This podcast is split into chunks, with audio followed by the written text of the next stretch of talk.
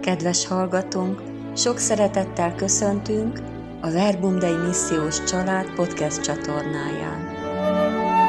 Szeretnénk a közösségünk életéről, programjainkról, a hitünkről, a közösségi tapasztalatainkról szemelvényeket megosztani veletek. Hallgassatok bennünk!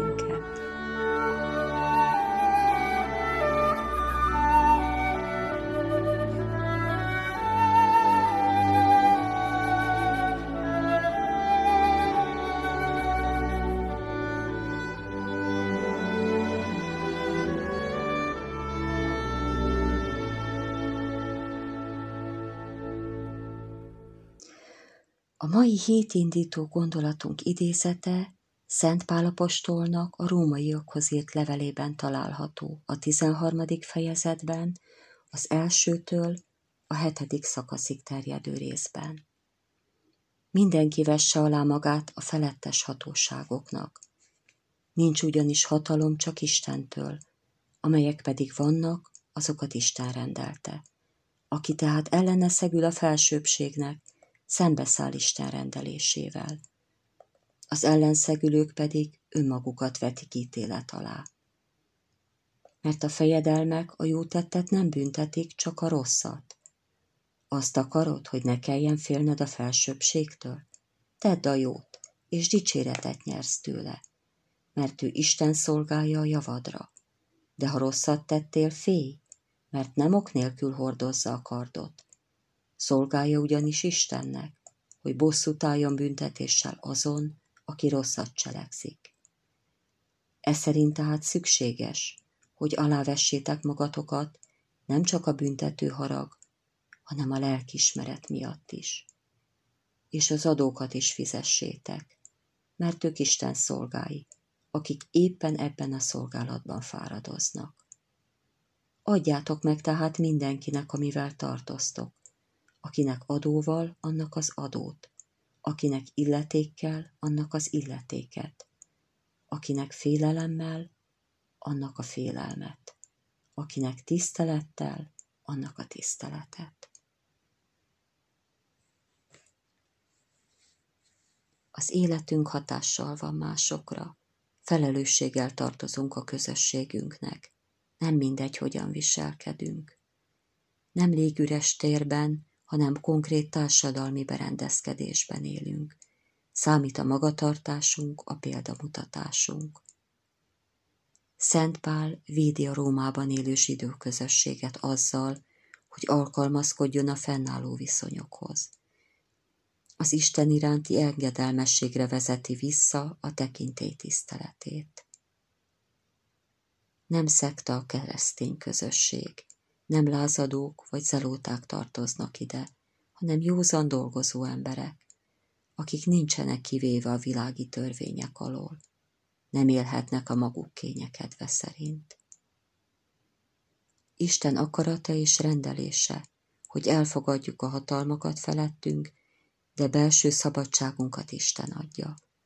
Az ember személyes szabadságát abszolút módon nem kell alávetni semmiféle föld hatalomnak, hanem csak az Atya Istennek és az Úr Jézus Krisztusnak. Ilyen értelemben a császár nem úr.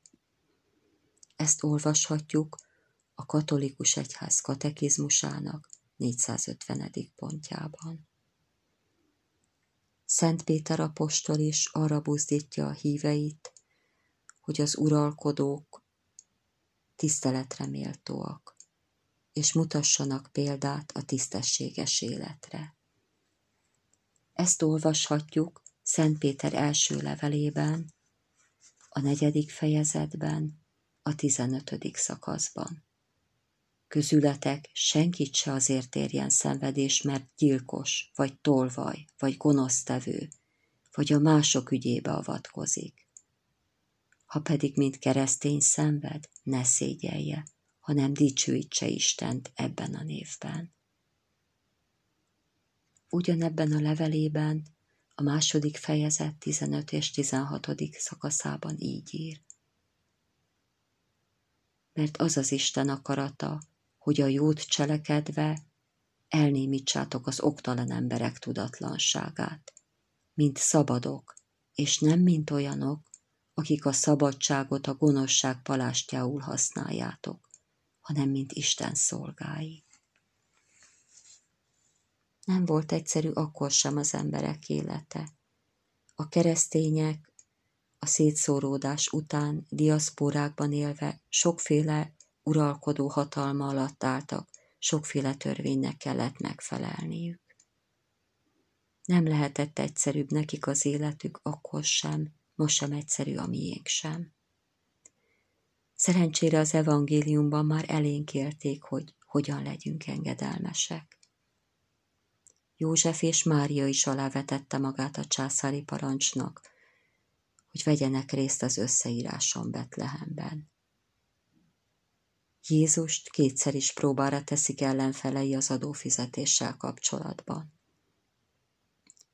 Egyrészt, amikor a templomadót kell megfizetni, és Péter segítségét veszi igénybe, hogy fogja ki a halat a Genezáreti tóból, és a hal szájában levő pénzt adja oda adóként, saját magáért és Péterért is. A másik esetben a császárnak történő adófizetéssel szeretnék őt törbe csalni. Jézus megmutatja az adópénzt, adjátok meg a császárnak, ami a császáré. És így egyértelmű, hogy ami a császáré, azt meg kell neki fizetni. Jézus nem politikai messiás, aki a fennálló rendet jött felforgatni vagy megszüntetni. Bár Pilátus előtt a főtanás tagjai épp ezt bizonygatják, hogy királyá tette magát a császári hatalommal szemben. És most arról gondolkozunk, hogy ezek az idézetek hogyan vonatkoznak a mi életünkre. Mi a mi szerepünk ma ebben? Megint csak a katekizmust vehetjük segítségként kezünkbe. A 899-es pontban a világi hívők hivatásáról úgy ír, hogy a világi hívőknek kell eszközöket találni arra, hogy a szociális, politikai és gazdasági realitásokat a keresztény tanítással és élettel összeegyeztessék. Mi is a világban élünk. Mi is törvényeknek vagyunk alávetve, nekünk is adót kell fizetni, illetékeket kell fizetni. A világi hívek az egyház életének legelső vonalában vannak. Az egyház általuk a társadalom éltető alapelve.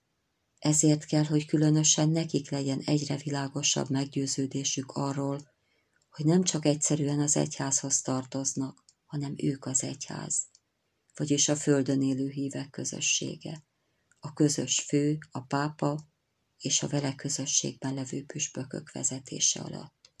Ők alkotják az egyházat, írja 12. Pius. Igen, mi vagyunk az egyház.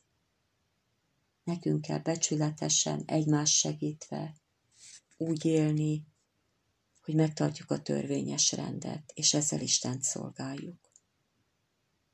Az életünkkel tegyünk tanúságot a béketűrésünkről, arról, hogy szeretni vagyunk képesek akár az ellenségeinket is.